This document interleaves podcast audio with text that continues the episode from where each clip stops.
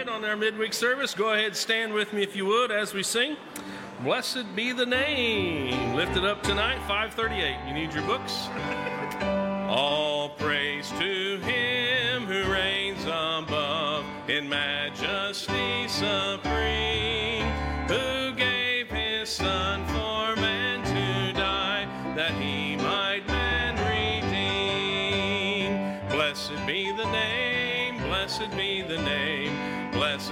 name of the Lord. Blessed be the name, blessed be the name, blessed be the name of the Lord. His name above all names shall stand, exalted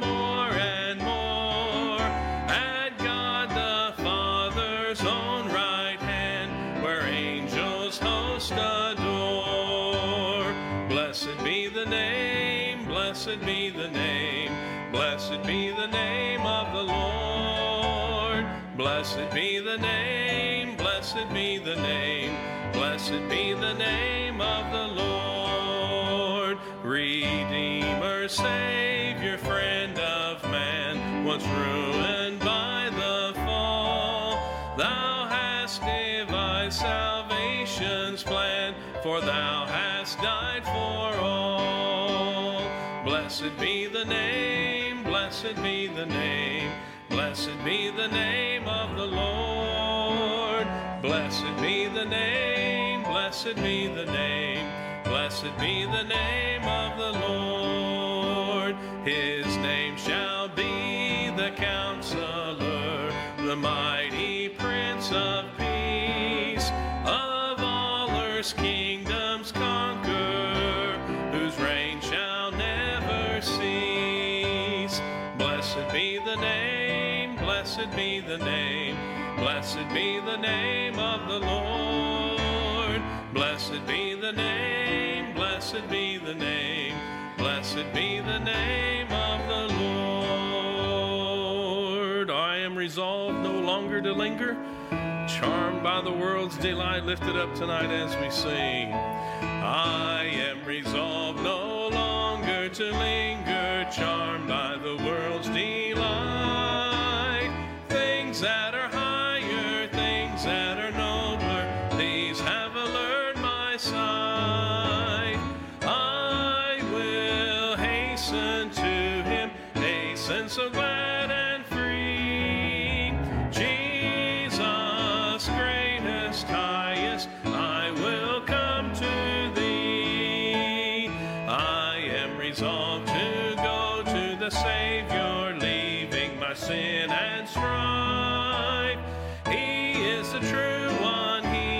The just one, He hath the words of life. I will hasten to Him, hasten so glad and free. Jesus, greatest, highest, I will come to Thee. I am resolved to follow the Savior,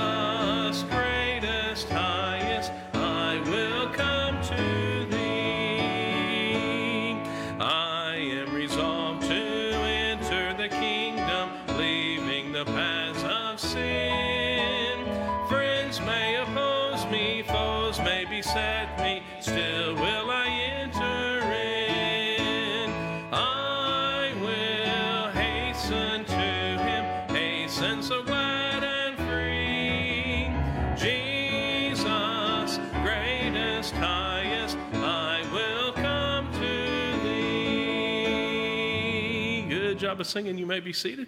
Brother Kevin Loney, would you open us in service and prayer, please? Heavenly Father, we're thankful to be in the house this evening for your word. Just pray to prepare our hearts and our minds. Help us to be drawn closer to you before we leave this building this evening. As we hear your word, just help us to be attentive. In Jesus' holy and precious name. Amen. Amen. Thanks, sir. Brother All right, good evening, everyone. Got a few mission letters tonight. Just a couple with some uh, thoughts, and then uh, just to kind of remind us of what all goes on in different parts of the world. And so, uh, first, I have Georgia Webb, missionary down there in Mexico. I have some great news for you. Our church attendance has grown so much that we no longer fit in the dining room, in the living room, or any in between any in my house. So this, after seven years of meeting there, so uh, we are moving, starting uh, well, tomorrow for whenever she wrote this, we will be meeting at a borrowed house, rent free, not far away, which belongs to a friend of a member of our church. The men have already moved our chairs. I was concerned about getting there, but our pastor has assured me that they will always have someone to pick me up and to take me there. On Sundays, it will be a single fella uh, who, when he accepted the Lord as his Savior, he lost his job, his family, his girlfriend. But since then, he has acquired a good job, a house, and two cars. I am thankful for his willingness to come after me and take me to church before and from church. Uh, then I have uh, the Ria family to uh, Zambia. Uh, crippling power problems. And there's a few missionaries that uh, dealing in that with South Africa and different parts of Africa as well. I got another one down here, but uh, a lot of power issues where it's hot and a lot of people are moving into these places. In January, we were hit with 14 hours a day of blackouts. Uh, this is due to low water levels in the major hyd- uh, hydroelectric facilities in Kariba Dam. It is also due to the high growth uh, rate in Zambia. Uh, Lusaka is now growing by 200,000 people per year. They are now seeing a power problem. Uh, they're now saying that the power problem is fixed, but last week we were without power for two and a half days. And today, power has been off almost 12 hours.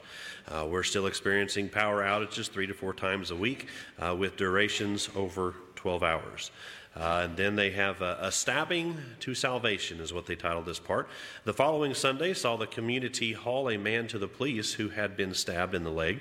Uh, we went to the police post only to find two out of the three officers scheduled for duty were absent. We took the man to the hospital, and they uh, got officers from our uh, main uh, police station and went into the comp- uh, compound to search for the perpetrator. Uh, he had fled before we arrived. This ended up being a really good thing for our church. At, uh, church, as members of the community saw, we are really committed to seeing change in this community. The mother of the stabbing victim, Doreen, came to church, being so very thankful of our help for her son. She has been coming now for about three weeks. Best of all, last week, my wife led her to the Lord. Brent and Sheila Moeller to South Africa when we got back from our uh, deputation, we were, uh, we were met with a rather rude reminder that we were back in South Africa. Electricity out- outages, uh, both planned and unplanned, were upon us. In the three weeks since we have been back, we have had our electricity cut off almost every day for a minimum of two hours at a time. Uh, a very sad incident happened uh, only three days after they collected their dogs from the kennel. A large juvenile black mamba entered our backyard and got into a tussle, tussle with our two dogs. The snake was killed, but both. Uh, but not before it struck both of the German Shepherd uh, Ramses twice in the face, our other dog Samson a Swiss alpine mountain dog who was also struck. Unfortunately, the anti venom was administered too late to Ramses, who died at least 30 or 40 minutes after the attack. We are so happy that the anti venom treatment was successful for Samson. He seems fine, but just rather lonely without his good mate. So, just a reminder of how important it is uh, there in South Africa with all the snakes and everything. They still got to watch out. Watch out for Satan and the other serpents. Amen. So just before we turned to South Africa, we heard of the attempted murder of one of our longtime members while she was taking a shower in an outdoor to- toilet room. Her estranged sister and her son began to beat this woman with a pipe, then stabbed her several times in the back. Uh, they said the, uh, the sad thing is that this young man spent many of his years attending their Sunday school. Last week, while they were out on patrol, Brent saw uh, this young man walking down the street and he stopped him and confronted him uh, about his actions. And he replied he did not know what he was doing at that time. Uh, Brent pleaded with him to get right with God and to his aunt. And in the near future, him and his mother were going to face charges for attempted murder. And so you just got to be careful and dangers all around all corners. Derek and Julie Thomas to Ukraine. Uh, you know, God works in so many different ways, and this is a neat little testimony to how God uh, has allowed the ministry to continue into places that it never did before the war. Another example, we are seeing the gospel spreading into areas yet unreached pre war. In our recent trip, we traveled to a village in uh, northeast Ukraine, Alexandrovsk Go ahead, those that make fun of my reading, that's fine. There was 125 people uh, packed into a little community center with, uh, where we preached the gospel of hope and afterward gave out New Testaments and aid. To the best of our knowledge, this is the first time the gospel has ever been preached here in this public meeting. A third example of God's blessing during the war is that the gospel goes forward. New Bible study groups are being formed, forming these Bible studies. Now, new churches are being beginning. And so, who could have imagined that during a time of war, the gospel is progressing in a greater way than it did before? And so, it's just neat how God's hand moves. Amen. Sam, Thomas, and family to India. Last one for tonight. The Lord has answered our prayers regarding the foreign contribution registration for our ministry. As you may recall, we have been praying for our registration since 2020. It is an imperative registration for the ministry to receive support from above or from abroad. Uh, the, the federal government has already revoked the registration of several religious and charitable organizations. After much prayer and waiting, our registration came through without any issues. It is valid for the next five years, starting from April the 1st of 2023. Thank you for all of your fervent prayers. The Indian uh, Supreme Court has instructed the federal government to implement an anti conversion law in the country of India. And so several of our pastors are facing many issues from the military in uh, Myanmar. Place up, please uh, uphold these two uh, prayer requests uh, for these families. Amen. All right. Thank you all. I'm Brother Allen. Wednesday nights are my favorites. I love getting to hear about what God's doing around the world. It helps us to get perspective and just be reminded the God that we're serving today and the God that we call out to is the same one others are depending on all around the world through a lot of circumstances that we'll probably never get to know about. And so, what little glimpse we can get through those letters means an awful lot. So, thankful for the friends moving back and sharing their, taking the time to share some of those stories with us. And so, a couple of our own uh, in house things to praise and uh, just some things to pray about here. A couple praises. Uh, really just want to praise the Lord with the event from a couple weeks ago. We had Saturday a good crew go out and try to do some follow up with the 47 that, that got saved, as well as some that just turned in cards wanting a follow up visit or wanting to know more about the church. And so um, Brother Lynn shared that there's been a good effort to reconnect with all of those before time escapes us, and so far it's gone really well. So I'm sure there's still more to do. If you got some time, maybe you're looking for something to do on a Saturday morning, just give us a call and we'll we'll get you connected with someone else. But we'd love to get out and follow up with everybody, uh, and also just internally, uh, we get kind of an update on church attendance numbers on Sundays at least in the staff, and uh, it's been really exciting. This year, we're having more people attending services than I think I've ever seen in my lifetime here, and uh, it's just been going up and up and up even before the event, but it's obviously gone up even more the last few weeks, and so I know it makes it for a little more cozy space on our pews, but it's for good reason. So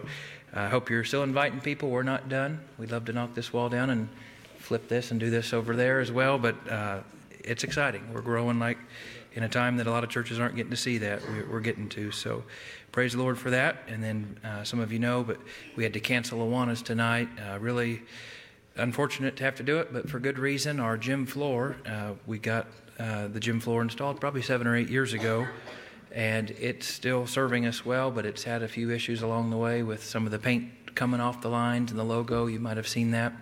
And so the company's been working in it throughout this week, and they're finished. Uh, you'll be able to see it on Sunday, but looks like a brand new floor. And so, eight years in, it's nice to have that brand new feel again. It even smells brand new right now. So, if you're smelling anything odd, if it's not your neighbor, it's probably that. and uh, but uh, it's it's affected school. It's affected Awanas tonight. But hopefully, in eight years, it'll still look brand new. And so, uh, and then a couple of prayer requests. If you could just uh, pray for our pastor. As you can see, he's not here tonight. Uh, he's in Tampa, Florida. uh, at the Global Independent Baptist Fellowship. Uh, they have a, a, meeting in February, a meeting in September, and uh, this is the one today, or he's there right now down in Tampa. And so just getting his own um, spiritual renewal time, I'm sure, just getting to relax a little bit, but also just the fellowship and the preaching. So pray for him. And then um, when it finishes up, probably tomorrow, he heads over to South Carolina, and uh, he's with Brother Michael Jones that we had back uh, back in October. Uh, Brother Michael Jones has him there for marriage retreat. So just pray for the Waterloos. They're both together on that trip. Uh, if you could also pray for Brother uh, Dustin Fisher, Miss Julie Fisher. Uh, last week we mentioned Brother Dustin's mom had a, a, brain aneurysm and it just wasn't looking very good. Well, I'm sad to let you know she did end up passing over the weekend. And so the Fishers obviously just have a lot on them. And if you could just pray for, for them and for the kids uh, as they try to work through this time, I know they'd appreciate that. Um, and then we had turned in a couple. Uh, Miss Anna Martin is asking for prayer. Her aunt Marie uh, had a fall over the weekend, and uh, a head injury resulted from it, and things just aren't looking very good for her recovery time. So pray for um, Marie, Anna Martin's uh, aunt Marie. Is that Martin? Is she a Martin as well? So Marie Martin recovering from a head injury. Uh, if you could pray for the Todd and Eddie Morris family, uh, they've been out for a little over a week now. Uh, just want, each one's fighting a different type of sickness, and so pray for Brother Todd, Miss Eddie, and the kids.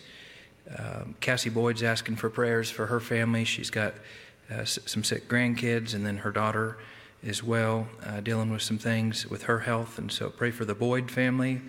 And then uh, lastly, if you could pray for Miss Tina Hayes. Uh, she shared with us that uh, she had a fall over the weekend also. And as you know, she's had some ankle issues for uh, over a year now. Well, uh, this affected uh, that one of those legs that she was having troubles with already, and so uh, is going pretty slow. So just pray for Miss Tina Hayes if you wouldn't mind. And that's the ones I've had turned in. So we'll go down to the floor now, and uh, we'll start over, over here. Anybody on you all's left that has a praise or prayer request? Caitlin?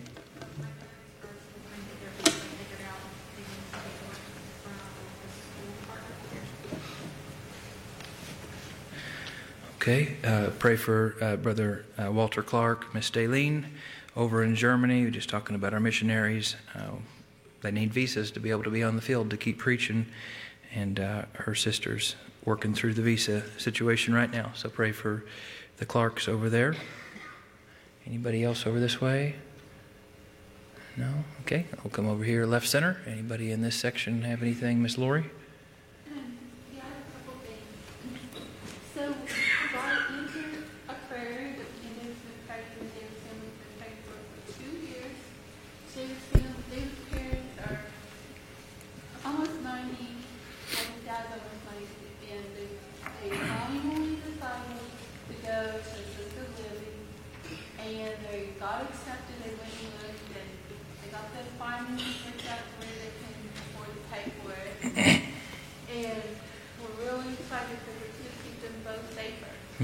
newspaper. Then one, hopefully, no one's only thinking, we're just thanking the Lord for that because we've been praying for that for a really long time. And to go so with that, so we can, they're going to have an expense that's an estate sale to get rid of all the stuff. And so they want to go there and help. And so can you just pray that we find a way to go there to help these parents?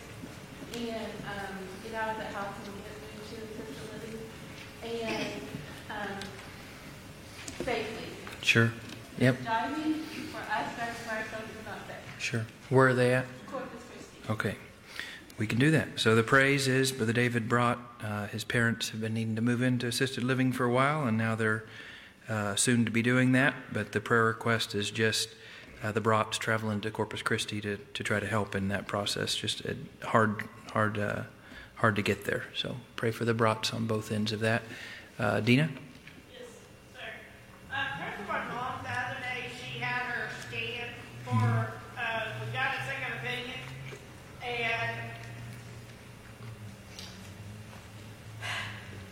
she's scared to death of what the results are. Mm-hmm. But the thing is, is this is uh, the doctor that she's going to now.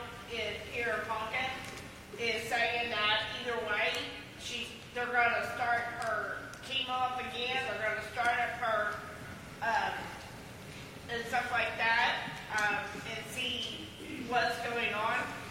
The scan is just to see where she's at, you know, with her cancer and things. And let's just hope that they it's that it's, that they can't find that. Sure, absolutely. That's what we want. Hopefully, the second opinion comes that way, Brother Tommy. have praise. Yeah. I just want to thank God for sending me to the right chiropractor that snapped my uh, back, back into place. And uh, he had a couple of nerves that were triggering headaches that I couldn't control. And after he's done that today, I, I, my, my headaches have basically Wow. Praise God. Good stuff. That's good stuff. I'm glad for you. Yeah, we missed you this weekend. I know you were fighting one with that. So it's my favorite doctor to go to is the chiropractor. It's good stuff. I'm glad he made you feel better. Yeah. Anybody else? At Veronica? Uh, found out she might have colon Y- cancer. Your aunt with lung cancer? Um, colon. Oh, colon cancer. They're doing tests to see if it is officially cancer, so they're not, they're not positive, but yeah, just pray that it's not.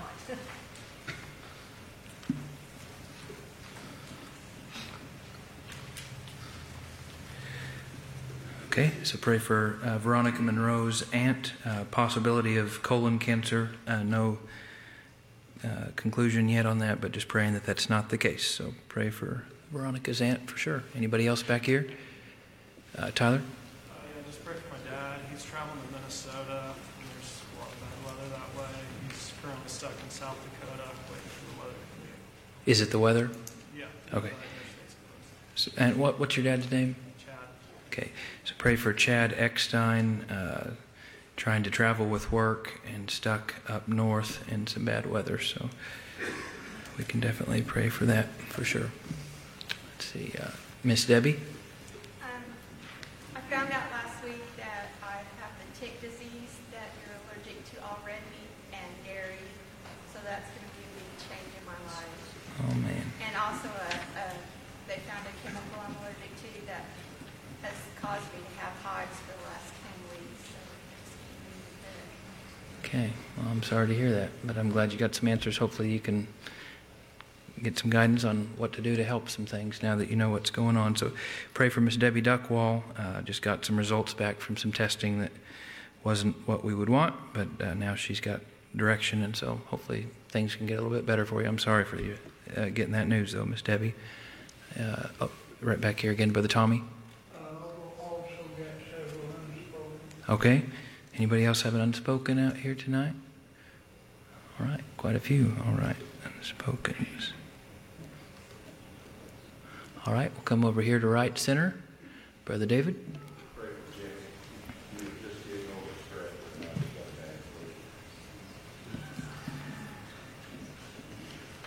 Okay, so pray for Miss Jimmy Barbie, recovered from strep just two days ago, and then today woke up with the flu. And so I know just on the school end, we're dealing with quite a bit of sickness going around, so I'm sure it's across town as well. So pray for one another, but especially pray for Miss Jimmy for sure. Anybody else back here, Miss Joella? Want to keep Debbie Denton in prayer? Okay. She has an appointment coming up next week, and, uh, so just keep her in prayer. And also, I visited with Don and Vern Howarth. And Don has seen a never doctor about his heart. And, uh, he looked really good. We had a great visit, but, uh, we still have to fix some care. for it. Okay, so, okay. Ongoing prayers for Debbie Denton with some health uh, concerns, and Brother Don Howarth uh, related to his heart. Just pray for him. They're in and out of services. I saw him Sunday, but I know they can't make it every time, so pray for the Howarths. What a sweet couple. Uh, Miss Anna? Gordon, he has started coughing again, and he has very raspy sounds in his lungs again.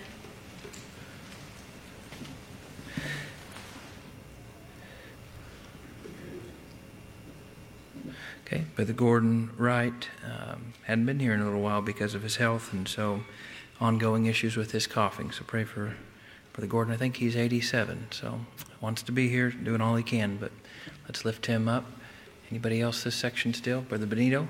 Uh, yeah, on your prayer sheet, you got Riley Lowe on there. He's a, Uh-huh. used to be a past member, good friend of mine. Mm-hmm. And uh, he was diagnosed recently with uh, colon cancer. Mm-hmm. It was kind of a freak thing that he went into the doctor not feeling well, didn't have any suspicion of anything that bad going on. They found out he was losing a lot of blood, so they had to do an emergency transfusion. Mm-hmm. And in that, the doctor's like, "You're losing it somewhere." So they did. They did the test, and that's when they found the tumor in his, in his large intestine. So immediately, about a week and a half later, they went through. They did the surgery, and they, it was a significant tumor. He told me it was about four inches in diameter. The doctor was amazed that he didn't have complications Sure. prior to that. Right. And uh, so anyway, they, they removed a significant amount of his large intestine, but luckily they were able to put everything back together. Everything's good there, but uh, they they're kind of concerned about the cancer, and they're, so they're looking at chemo treatments, things like that. So he's talking to an oncologist now. But uh, on top of everything, I went and visited him the day he had the surgery, and he's had like an, an amazing testimony uh, for anybody that's had been through cancer, has family with cancer. It's a it's a terrifying thing, but every every turn with this, he's looking for an opportunity to praise God. And I, when I was in there for a couple hours with him, every nurse would come in. He was they were like, "Hey, how you doing?" He said, "Hey, God, God willing, I'm, I'm great." And Yeah. always in there with a good spirit. Amen. Told me to pray for the doctor, pray for the staff right before the surgery, before his procedures. Hmm. The doctor told him, he goes, look, this is going to be tough. He goes, but I've seen you, this is unusual. Your faith that you have here, Yeah. I think you're going to be good. So uh, anyway, just Hope is uh, amazing. Just an update for the prayer request. Yeah, Keep okay. prayers. You got a little bit more of a road to go down, but Sure. That's awesome. Well, that's good. That's great. Yeah, Riley Lowe, working through some cancer uh, treatment and got his eyes fixed on the Lord. That's the only place you can look through stuff like that. So that's good. I'm glad to hear it. Anybody over here, left side? Uh, yeah, Brother Mike, welcome back. Uh, I'd just like to thank the church for all the prayers. I had a procedure done on my knee last week.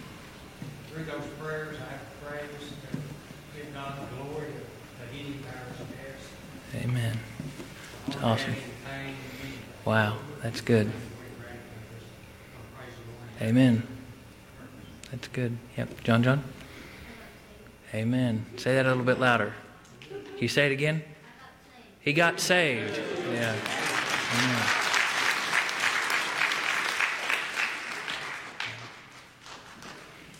I'm sorry, I'm sure we have more, but I want to end on that one. That was awesome. Yeah. All right. Well, I'm sure we have more, but I'm going to end on that one. So let's take a moment to pray. Lord, we love you. We're so thankful to know that you save little boys here in Ponca City. You save them around the world, save little girls and older girls and older men, Lord, that will just turn and put their faith in you. And God, we are so thankful for these missionary updates that we get each uh, week that Brother Brian's able to share and just the stories of hope that we get as people uh, have to abandon sometimes the norms of life and sometimes even uh, losing relationships with family and friends to be able to turn to you. But Lord, the way that you blessed, just like this one that was mentioned, Lord, how that things got better after they uh, committed their ways unto you, Lord. You gave them a better job and just a better opportunity in life. And God, we know that that's true for us today as well, Lord. And we just want to ask that you'd help us to, to get in line with your will. I pray that, God, if there's anyone here tonight that's not part of the kingdom, that, God, that the message tonight would stir their heart and turn their attention to you, and that, God, they'd bow the knee and get saved. And, God, I know we're not running Awanas tonight, but, Lord, there's still going to be the opportunity to, to hear from the Spirit. And I just pray that you would work uh, down here as well as up in the teen department with impact. And Lord, I just want to lift up our pastor and uh, so thankful for him and just the counsel that he gives uh, personally, but then also through uh, the preaching of your word. God, we've been fed a bunch. And uh, Lord, there's a lot of expectation upon uh, the response that we have to what we've heard. And God, I pray that you'd help us to uh, to continue to live it out, Lord, to continue to push through and to, to do right no matter what those around us do. And God, I pray that you'd use our pastor, encourage them through the services in Florida, and then use them in a great way in South Carolina, Lord, and bring them home safely. And God, many needs mentioned tonight, many things to lift up to you, and Lord, health needs, and uh, Lord, traveling needs, and uh, just so many different things going on, visa needs. Lord, I pray that you would uh, be aware of these and be active in these and give us uh, some encouragement from uh, the way that you work through them and help us to in- increase our faith, help our faith to increase as you work. And God, we do thank you for the good news. Brother Mike's knees doing better, and uh, Brother Tommy's headaches have dissipated, Lord, and the Bratz family is able to get some ongoing help. And God, we're just thankful for that. Thankful for the numbers that we're seeing. Uh, Lord, obviously, those represent souls, Lord, coming to either meet you for the first time or to, to lift you up and worship each week here at CBC. Pray that you continue to work in that and allow uh, Kay County to be affected. Lord, we pray now for uh, the final song that it would just, uh, Lord, lift you up and encourage the saints. And then, God, as, as uh, Brother Tim gets up to preach, Lord, we're so glad to have him home and excited to hear from him and just pray that you'd use him, calm his nerves, and allow the message to go forth strong. We pray in Christ's name. Amen. All right, you can remain seated for a couple verses here. The Haven of Rest, 378, if you need your books. Lift it up tonight as we sing. My soul in sad exile was out on life's sea, so burdened with sin and distress,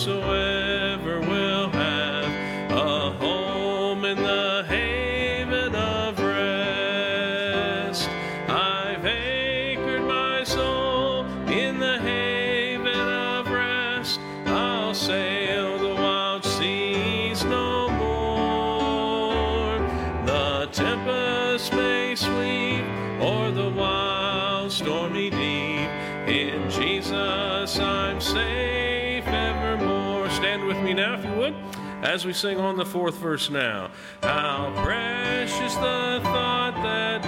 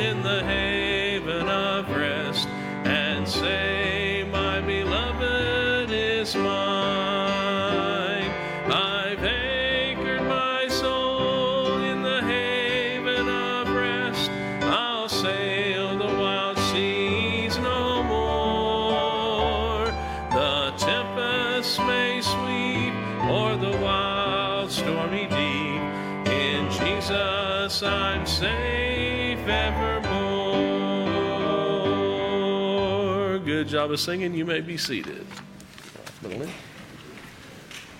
Well, we are very thankful to have Brother Tim Patrick and his dear family uh, here at CBC. As you know, just a couple weeks ago, uh, they joined our church, and uh, we're very thankful. Brother Tim, of course, you know that he uh, grew up in our church, and uh, God's hand has, uh, blessing has been upon his life.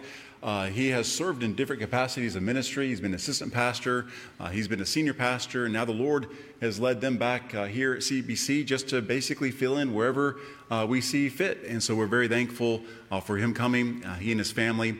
And uh, as you know, as uh, Brother Allen already said, uh, Pastor is uh, over there in Florida at the G- GIBF meeting, and uh, he knew that he was going to be down there. And so he asked Brother Tim uh, to come and fill the pulpit tonight. And so we are very thankful to be able to have Brother Tim come and preach for us tonight. If you would, I know Pastor doesn't always do this, but when I'm behind the pulpit, I get to be able to make the rules. I would like to be able to give him a home court advantage. So why don't you go ahead and help me welcome as he comes to the pulpit tonight? Oh my. Hey, thanks, Brother Lynn.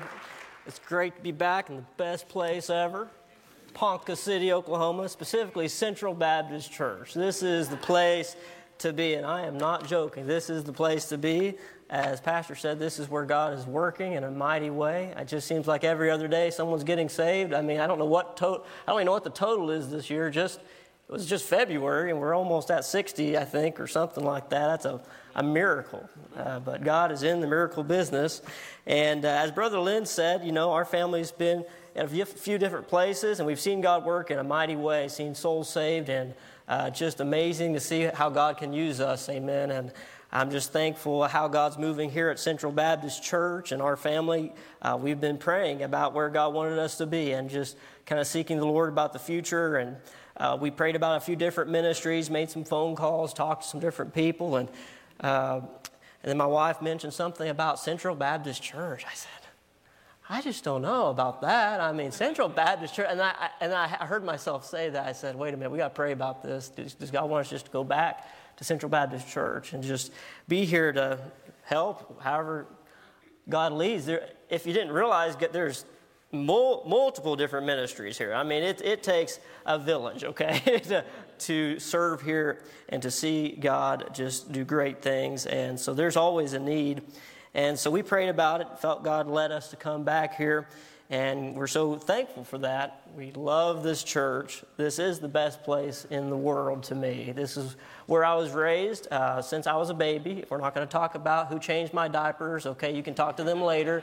Okay, I think I was maybe one year old, not even years old, one year old, I think, when we moved here. Uh, we were living in Blackwell, I think, at the time, and then we moved uh, there off Glendale for a little while. And and just to see God, how far He's brought this church, even through the Poncan Theater years, and just, I know not everyone's gotten to be there through that time, and some of you have been here uh, since before I was born, and I just am thankful for the ministries here at this church. Uh, God just has used this church in my life, in my family's life, and friends. I mean, I think about Brother Allen. I think of so many here tonight, uh, how God has worked in their life.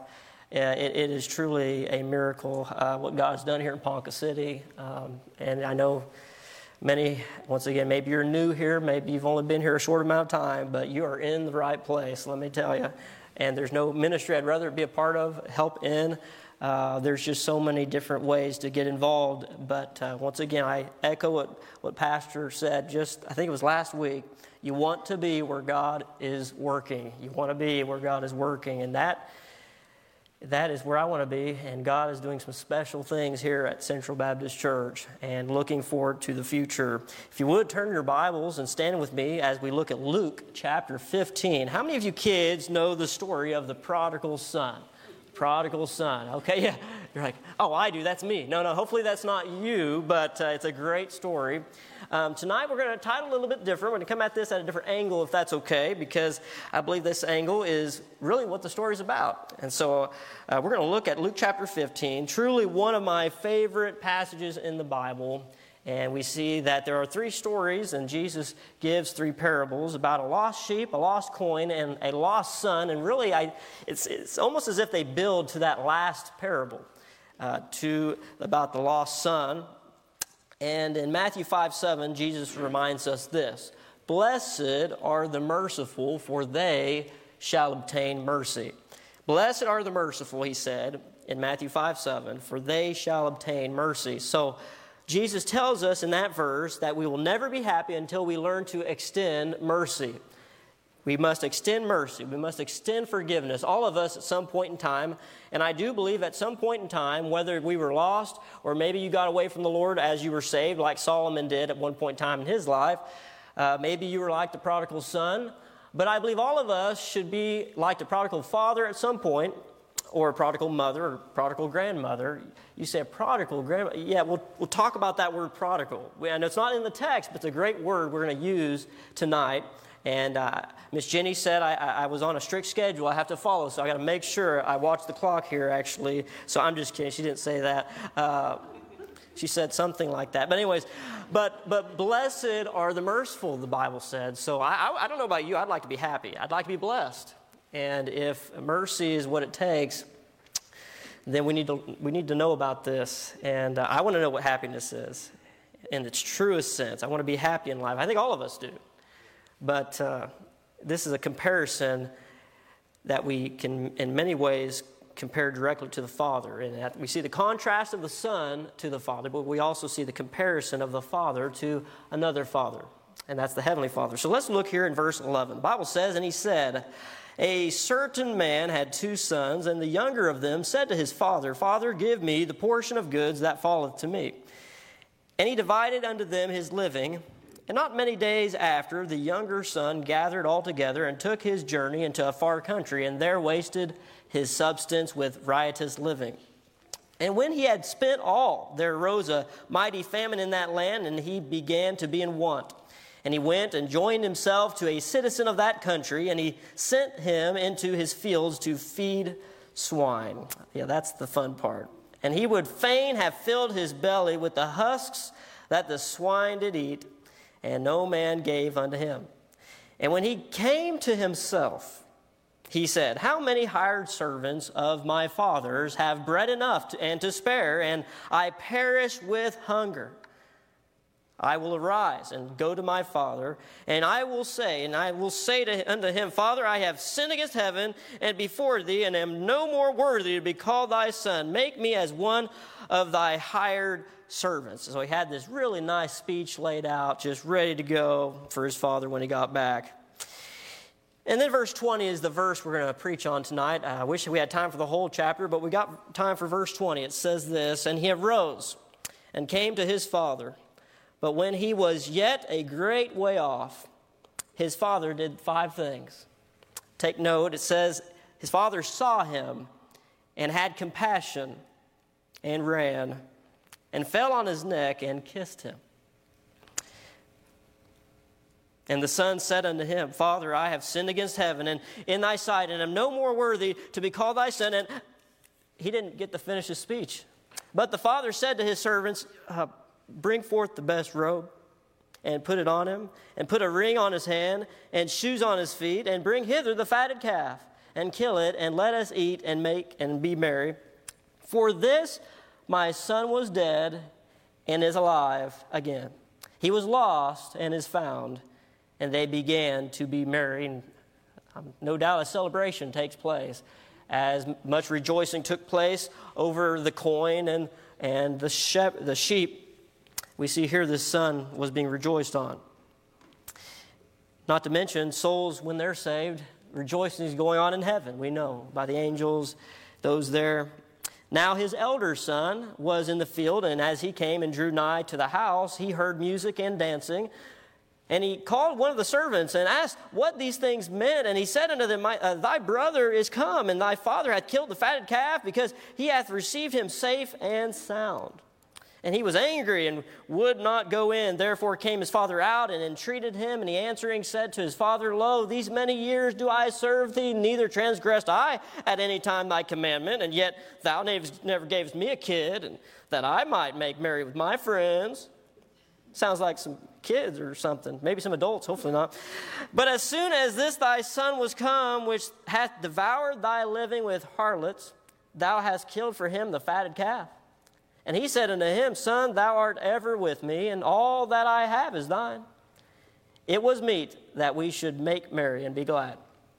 For this thy brother was dead and is alive again, and was lost and is found. I've titled the message tonight, Where, not where are the prodigal sons, not where is that prodigal son, where are the prodigal fathers and mothers and grandmothers and grandfathers? Where are the prodigal people tonight? Let's pray. Dear Father, we pray that you would bless your word as it goes forth. We know that it will never, never, ever return void. We're thankful for the truth. Pray that you'll bless your word as only you can. In Jesus' holy name, amen. You may be seated. This story is many times called the prodigal son or the lost son, um, usually. But really, as you delve into it and look at the other, compare it even with the other stories, we see that the focus isn't really supposed to be on the son so much as it should be the father. The mercy of the father, the extravagant mercy of that father. And the son deserved justice like we all deserved. But the father gave him what he really needed, and that was mercy. That is what we all need whether we realize it or not. And I'm thankful that His mercies are new every morning. Great is thy faithfulness. Amen. So that is what we needed as well. And we could bash the son, we could talk about the son like many uh, speakers have done. But hopefully tonight we can focus here on the believers here. Um, whenever I hear many explain this passage, they do emphasize the extravagant waste of the son. And no doubt it goes in great detail to tell us the extravagant waste of this prodigal son. And I love that word prodigal, just doing a little research on it. You know, as I said, you know, many people look at the prodigal son and they talk about the extravagant waste. You know, how dare this kid take this, you know, inheritance and squander it all away? How dare he? You know, what a shame to waste all of these goods and all that money. I mean, what a waste. It truly was a great waste. So we see the extravagant waste of the son and the word prodigal is not found in the text, but it has two similar meanings. One, the extravagant waste, Uh, that wasteful type extravagance. And then we also see another definition that goes along with it, and that is having or giving something on a lavish or extravagant scale. So I think about that father. Was he extravagant? Yes, he was, with mercy. Extravagant with mercy, just like our Heavenly Father. And so we can see that, that contrast and the comparison as well between the Heavenly Father and that Father. You know, I don't believe this story is just about the waste of the prodigal son ultimately, but the contrast to the extravagant love and mercy that no doubt our Heavenly Father, as that Father, was extending that mercy to His Son. There's no doubt, all you can do is think about the Heavenly Father. And by the way, your Heavenly Father has done the same thing for you and me. He has offered mercy and love to all and forgiveness and and, and He is good to all. And no doubt, especially for salvation, we have been offered mercy, and His mercies are new every morning. But I believe there are some different principles here for believers as well. Uh, no doubt, and if you're not saved here tonight, uh, no doubt, if you're away from God, obviously, if you don't know God, you're far away. You've never even met Him. We read about the Pharisees and the scribes, how they were upset in verse 2. We didn't read it, but they were pretty mad. Jesus received sinners. How dare he, right? I mean, just like us, he received us. Uh, we still sin to this day. I'm so glad that Jesus receiveth sinful men. And he ate with them, it says. How dare he? Jesus, you know, I mean, he gives these three parables, and it's like he's trying to tell us something. Well, he was. And uh, as one song has said, we're members, uh, we're all members of the lost and found if you're saved. And if you're not saved, you can be. And uh, we're all lost. We were all lost. We know that once we were saved, though, uh, there was great rejoicing that was taking place. But may it ever be known that Jesus loves sinners. Not sin, but sinners. Jesus loves you and me. And you may do a lot of good in your life, you may do a lot of bad in your life, but one thing may we never forget God cannot love you more than He does right now. God cannot love you any more. You say, but what if I do bad? God cannot love you any more than He does right now. You say, what if I do good and bad? God cannot love you any more than He does right now. If we get that in our head, we'll realize that His love for us is already at max capacity. is our love for Him at max capacity? Absolutely not. But it's nice to know that His love never changes. His love is always the same. He's faithful. And this story about the extravagant mercy of, of the Father is truly mind blowing. And we need to focus in on verse 20. We see one sentence. Let's read it again there in verse 20 of chapter 15. It says, And he arose and came to his father. And when he was yet a great way off, his father saw him and had compassion and ran and fell on his neck and kissed him. We see the actions here, these action phrases. He doesn't say anything. We see in, in this specific verse, he does five things. Ultimately, we know it's about the forgiveness, the mercy of the Father. And it leads to the restoration of this relationship with his Son. We know that God is in the restoration business. He, he's all about restoration. He wants people to come back to him, whether it's Solomon, whether it's other people in the Bible. Uh, for all have sinned. We're all in the same boat.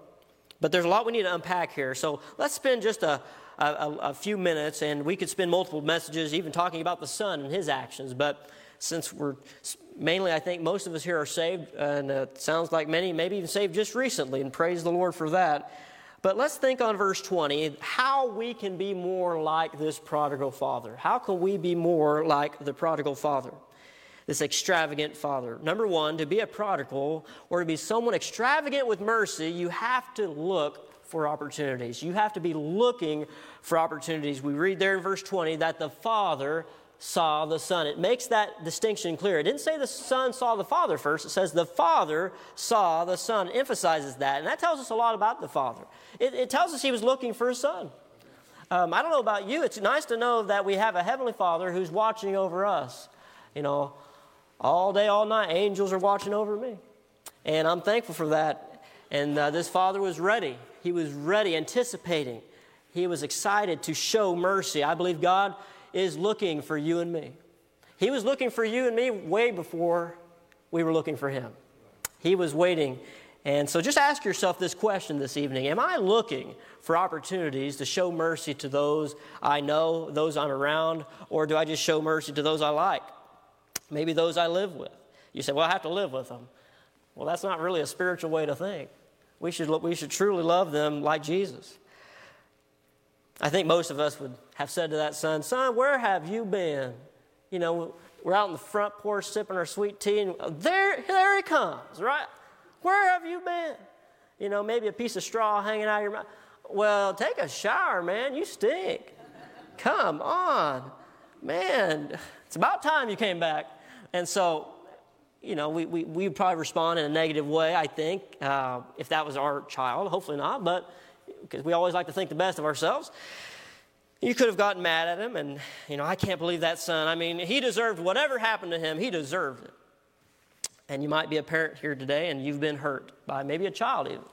And this is the kind of mercy we need to learn how to apply. Uh, you might be a parent, you might be a grandparent. Are you really looking, are you really watching for opportunities to extend forgiveness. You know, I'm convinced that most people aren't even in a position to do so. Uh, they couldn't if they wanted to. Why? Because they're not right. They're not where, who, who they need to be. And I dare say many are, are either indifferent, maybe to the needs of others. Maybe we are not thinking about others. All we can think about is ourselves. And I like the, the part of this story how it says, you know, he went, he went off for a while, but we don't really know how long he was gone. We don't really have an exact time period, but we do know that he didn't have a BMW. he couldn't just hop on his BMW and, and, you know, it wasn't just an overnight camping trip. This was uh, either hopping on an animal and traveling to a far country, and it took a long time. And, and no doubt to carry all this money or, and this stuff that he had from his father, and we know that it took a while. But notice, we can kind of picture that father just watching, just watching, just like a father up above. He's watching. Uh, he's always watching for us. And we need to be in a position to take back a prodigal son or a prodigal daughter or just a prodigal friend, you know, and somebody who's uh, maybe wasting their life, many, maybe years of their life in an area they really shouldn't be.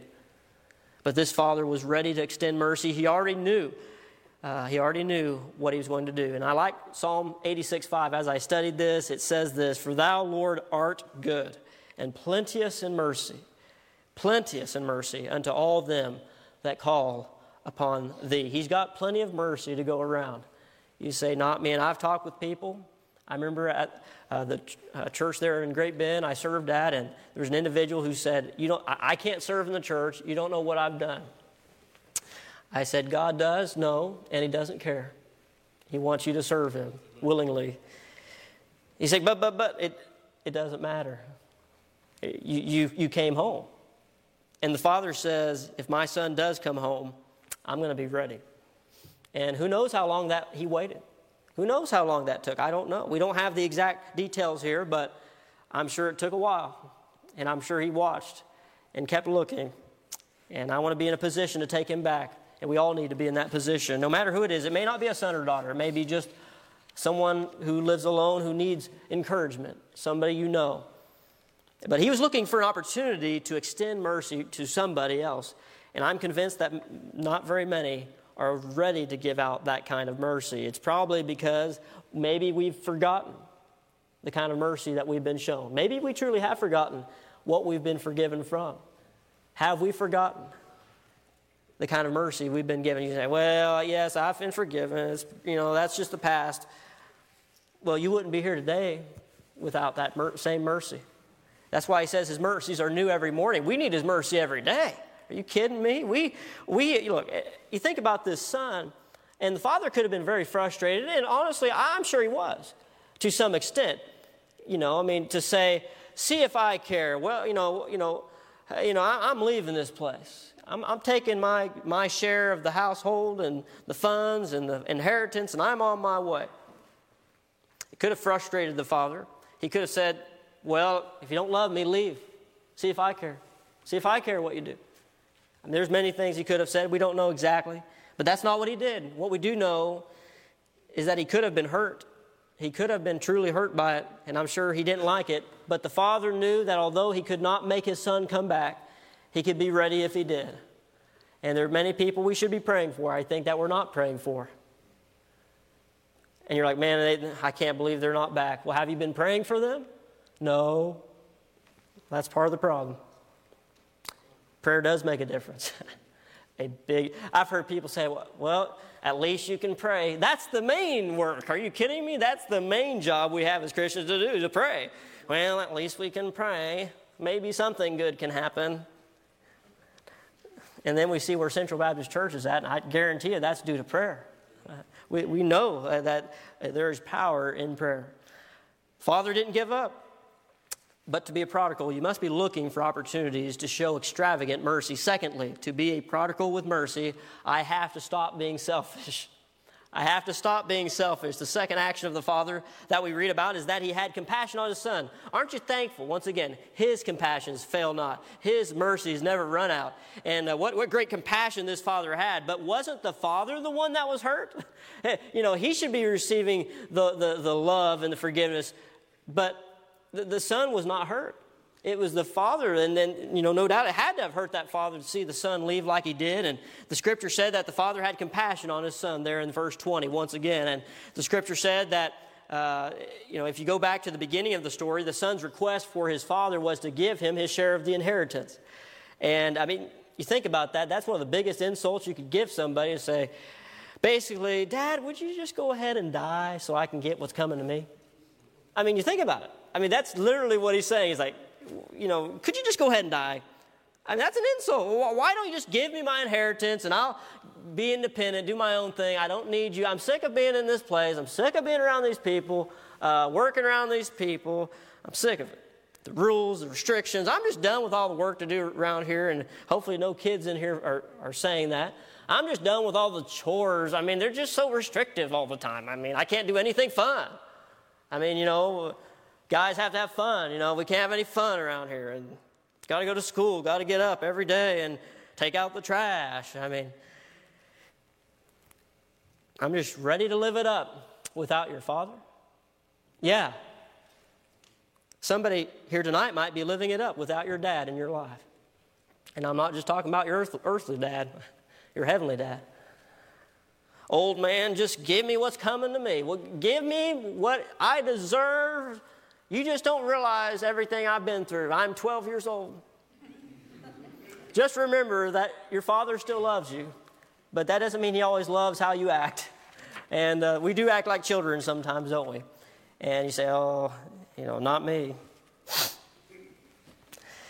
Well, thankfully, God loves you in spite of you, but God values you.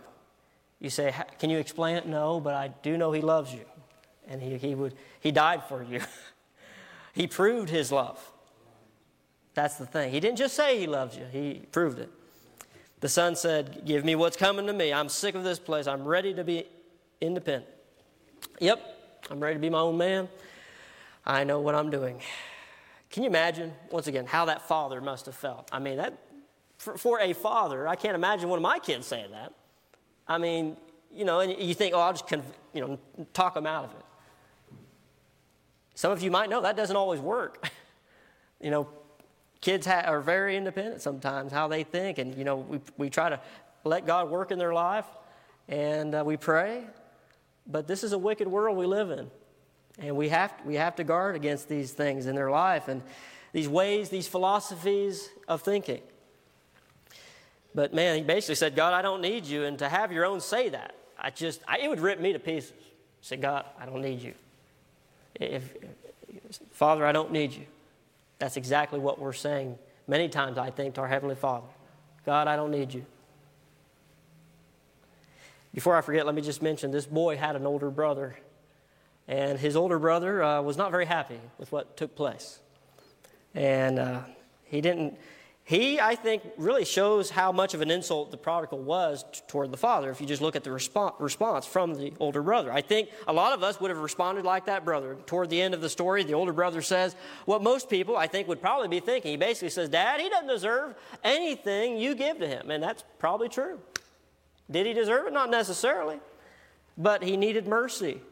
Mercy, Dad, you gave, you gave him what he asked for, and he blew it. He had his chance. What about me? Hey, I've been faithful around here for a really long time. I've worked really hard. No, what do I get? No, no fatted calf for me.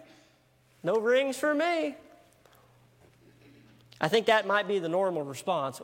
Where's my portion? Where's, where's my part? No mercy, no forgiveness attacking back instead of offering forgiveness and acceptance. Like many, the older brother was feeding his selfish spirit, he was feeding it. But notice what happened in verse 20. The father had compassion. And that means the father was more burdened about the offender than the offense. He was more burdened for his son. He was sure broken over his actions, but he was more broken over what, what's taking place in his life and to his son. Friends, this world is going to offend you, but may your love for them exceed their offenses to you. And no doubt the son offended his father. His compassion was fueled with mercy, and we see the compassion of this father. So, what about you? Are you thinking of yourself? Are you just caught up in your own life and maybe you've forgotten what you deserve? what do we deserve? We know. We don't want to talk about it. We deserve death and hell forever. We, I mean, that's, that's forever, that's a long time. I don't want to think about that. But God offers something that no one in this auditorium deserves, and that's mercy. We may think we deserve it, we don't. Our sins nailed Jesus to that cross. You say, Not my sins. It better be your sins, or you're not saved. Because He forgave your sins if you trusted on Him. We deserve judgment, we deserve punishment, we deserve the worst of the worst. And maybe we forget that. Maybe that's why we're not as merciful as we should be. I like what one person said you either need to receive mercy or give mercy to someone today. And I think we'll be at both angles at some point in our life. The Father wasn't thinking about what the Son deserved, like our Heavenly Father. He just wished he would come back home. He just wanted his son, his life to be okay. He, he was concerned about the eternal, the souls, not the stuff. Sure, yes, a lot was wasted but he came back home. I think often one of the, our biggest problems is ourselves. We get in the way of what God is trying to do. Yet we were all enemy, enemies of God at one point in time. And now, joint heirs with the Lord Jesus Christ. It is more blessed to give than to receive, and we see the, the gift of mercy here. Thirdly, notice this to be a prodigal, extravagant with mercy, I have to be willing to take the initiative. I have to be willing to take the initiative, and I, you have to love what he did there. He ran. He ran to his son, to meet his son. He took that initiative. He saw the son coming a long way off, and the father ran to meet him. You know, God already did his part. He took the initiative. He sent his son to die on the cross for you. Rose again in three days. Jesus rose again. And he can rescue anyone out of the hog pen of sin if you'll just let him in. If you'll let him come in and he can he can turn your life around. And you say, You don't know where I've been. He knows. He knows where you say, No, you, you, you don't you don't know. It, it doesn't matter if I know. It'd probably be best if I don't. But he does, he knows all about you. He knows where you're coming from. God is merciful. He's not willing that any should perish, but that all should come to repentance. And uh, maybe you're a young child here tonight and uh, you just have never really felt that kind of love. And I think as parents, you love your kids, but there, there's a perfect love that only comes from God through Jesus Christ. And I'm so thankful for people getting saved recently and starting that journey of love. But even believers get away from God. Believers get away from God just like Solomon.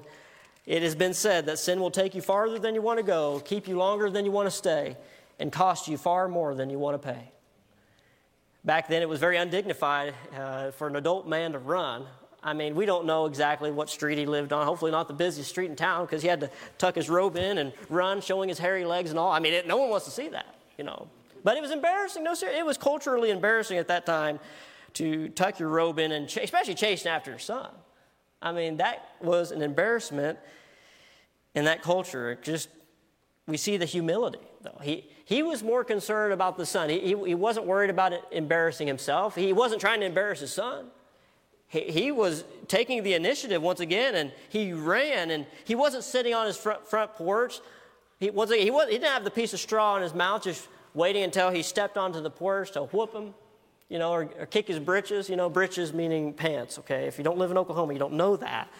But I'm just kidding. But no, I mean, he didn't give him a kick in the britches. He, we, we find these different things he did. But he, we do know he ran to him. And he could have said, Where have you been? I am not helping you one more time. I, I don't come crawling me. Hey, take a shower. I, I don't even want to be around you. I don't want to be in your presence. Don't even talk to me. And I, I think this father really went beyond what was normal, wouldn't you say? He went, he went the extra mile, uh, showing mercy. But, Brother Tim, it's not my fault uh, what's going on. And uh, I'm sorry, what is more important to you, that relationship with that person or your pride and being right? Well, I'm, I'm, I'm a father, and I, my son went away, and my daughter went away. And have you ever been shown mercy before? If you have, you need to share it with others. You say, It's not easy, I know but do it anyways. Jesus didn't say forgive if you want to, forgive if you feel like it. He said forgive. And uh, it's either we're ready to forgive or we're not. And so we see this forgiveness and the love here. God didn't say just forgive if you feel like it. And we see that relationship. God, he, He's all about restoration. We see that all throughout the Bible. And, well, I just want them to know that I'm done. I never want to see them again. I just want, and you know, it's really easy to burn bridges, but it's a lot harder, I've learned, to build them back. People, uh, maybe you've offended, uh, it takes a while to build that trust back. Or maybe you've said something to them. Maybe you need to offer mercy and forgiveness. Hey, they might not forgive you, but you need to forgive them and Pastor talked last week, loving your enemies. That's not easy. Praying for those you know who are your enemies, who despitefully use you. Oh my goodness, that's that's unusual. That's uncommon. But that's the standard Jesus told, tells us. So we see the Father. He saw him. Uh, we can all be like the prodigal father. We can be prepared to to see those who are lost. Maybe maybe you need to see it. Maybe you need to be looking more. He had compassion on him. He ran to him, but look at verse 20. He fell on his neck. He embraced his son, his stinky, dirty son, and it's like he basically had the failures of his son on himself when he hugged him, just squeezed him. I can see that son. He's like, oh, okay, Dad, I am so sorry for everything I've done. And basically, he didn't even get to finish his speech. And that's a good thing. Because the father was saying, I don't need to hear your little speech.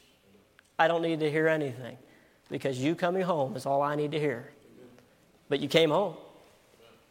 And he didn't, he didn't say, he didn't ask the son a bunch of questions like, ah, where have you been? Blah, blah, blah. No.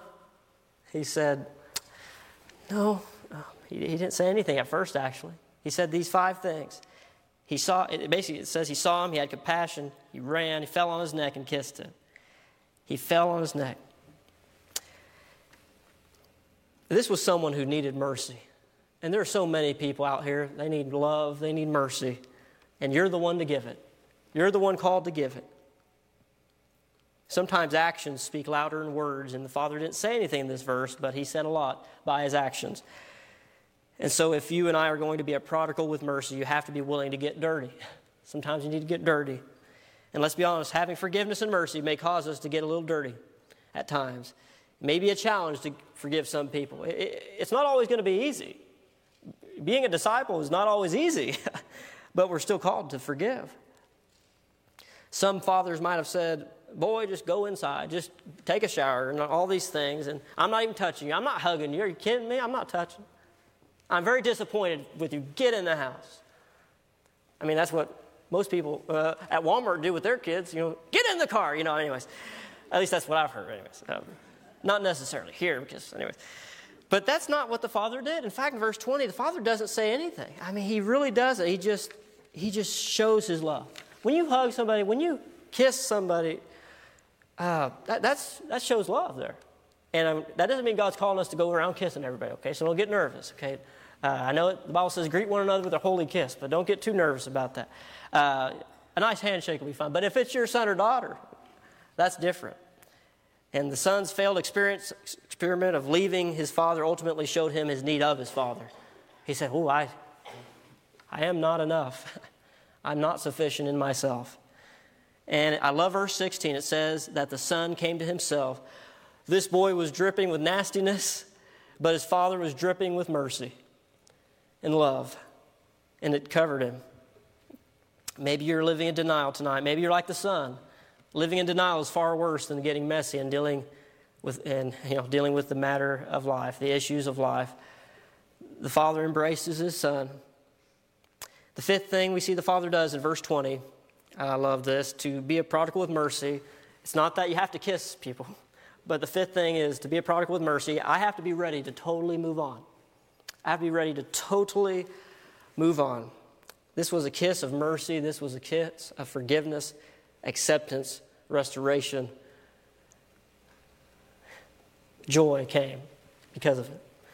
Uh, all that happened before the son ever got to say one word of his speech, and he didn't even get to say the whole speech. And he doesn't get a chance to say anything until verse 21, and that father runs up to him so quick Look at verse 21 very quickly. I know we're running out of time here, but the Bible says, And the son said unto him, Father, I have sinned against heaven and in thy sight, and am no more worthy to be called thy son. But the father said to his servants, Bring forth the best robe, put it on him.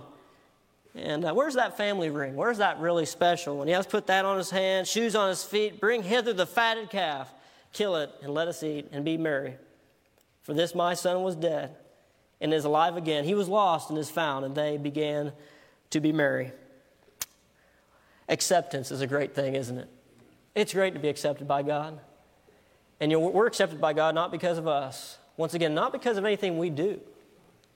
It's not, not who we are, it's whose we are. When you're in Him, you're His. And so this was acceptance.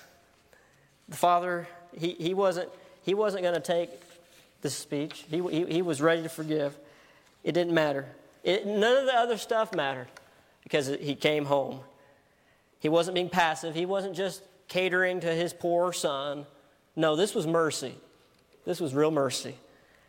Never forget that your acceptance from the Heavenly Father has nothing to do with who you are. When you get down to verse 32, you got to love it. It says this, and it was meet that we should make merry and be glad, for this thy brother was dead and is alive again, and was lost and is found. We were all lost, and if you're saved, you were found. Maybe you don't even know today if you're lost. Maybe you're, you don't, maybe you don't know if you're found. Well, you can know today.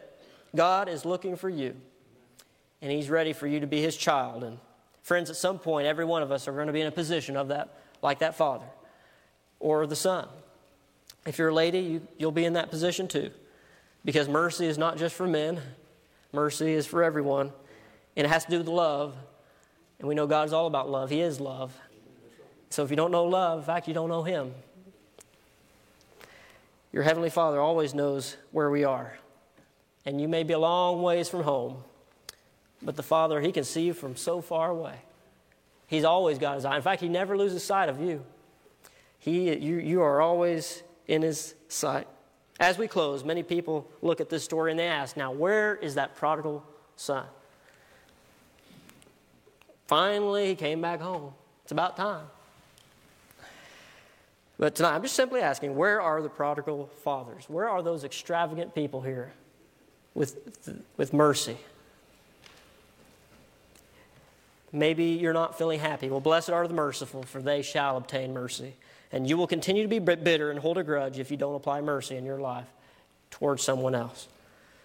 Maybe, you've, maybe we truly have forgotten. Hopefully not. Hopefully we have not forgotten where we've been and how much mercy we've been given how we were without hope, without God.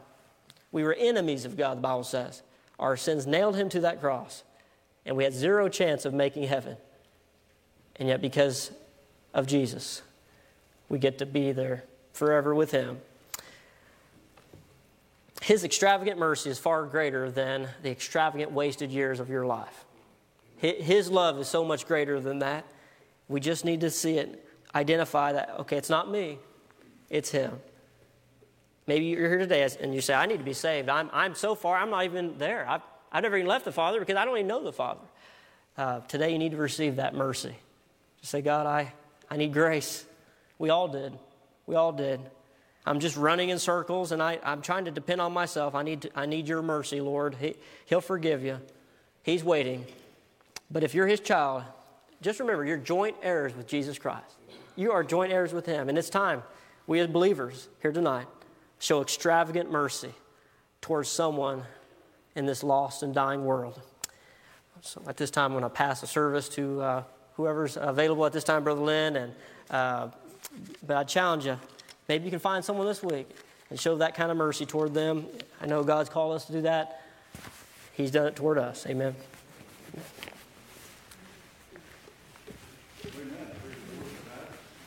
That good word from Brother Tim. Uh, I was just thinking about as he was preaching uh, that passage in James draw nigh to God, and he will draw nigh to you. Don't you love that? Uh, God will come after you if you come after him. And I'm thankful that Brother Tim ended it like that. I was even thinking about the fact that on a Wednesday night, many, many years ago, over there in England, uh, the greatest preacher that's called the Prince of Preachers, Charles Spurgeon, walked in on a Wednesday night service one night and heard the gospel and got saved.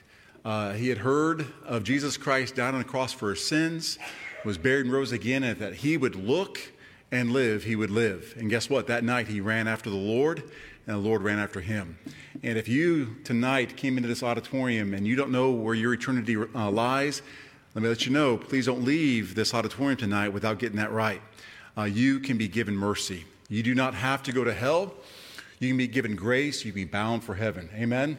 Uh, I don't know about you, but I'm very thankful for the extravagant, extravagant God that we serve. Uh, he gives us mercy.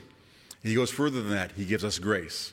How many have grace tonight? Anybody have grace tonight? Aren't you thankful for grace? Those who know grace also show grace. May we reflect to this world what we've been given. Amen. Uh, make it very desirable, palatable for the world. May they want what we have. That's a good word tonight. I appreciate that. I've been blessed by being in the house of God. Amen. Appreciate that. Let's go ahead and pray, and we'll be dismissed. Lord, thank you, Father, for the opportunity. Lord, we'll gather in your house tonight. Lord, it's been good. Uh, as Brother Allen even said a moment ago, Father, so thankful for just the great report from Brother Brian as he gave the reports from the missionaries. Thank you, Lord, that we are reminded that you are doing a work. May we, as, uh, as believers, even scan this room tonight and realize that There are other people that believe just like us. And then we hear these letters, and there's people across this world that believe just like us. Thank you that you are doing a great work. Lord, thank you also for even Brother Tim's report of just how he sees your hand of blessing upon this church. Lord, we thank you, Father, for that. Thank you for letting us be able to be a part of Central Baptist Church. Then, Father, we thank you, Lord, for tonight, the preaching of your word. Lord, it was handled well. Thank you for Brother Tim truly diving into the text, the passage, your word, and Lord, just unpacking it for us. Thank you for the great reminder that you are an extravagant God. That Father is a reflection of you, that Jesus crafted that story so that we could know you. And thank you, Father, for that imagery that you uh, had of yourself, that you have recorded in your word, that that Father hiked up his robe and he ran. Father, we thank you, Lord, that that day, that moment when we come running after you, you come running after us. Thank you, Lord. As I even asked a moment ago, for those who have received your grace, Lord, I didn't see anybody not raise their hand. Thank you for a room full of people that have received that grace. Lord, thank you for bringing us to our end. Lord, some of us had a, maybe a little uh, longer of a rope, but we came to the end of our rope and we realized we needed Jesus. We needed a Savior. Lord, we were a sinner. We were undone. And thank you, Father, for saving us. Thank you for extending mercy to us. Thank you for extending grace.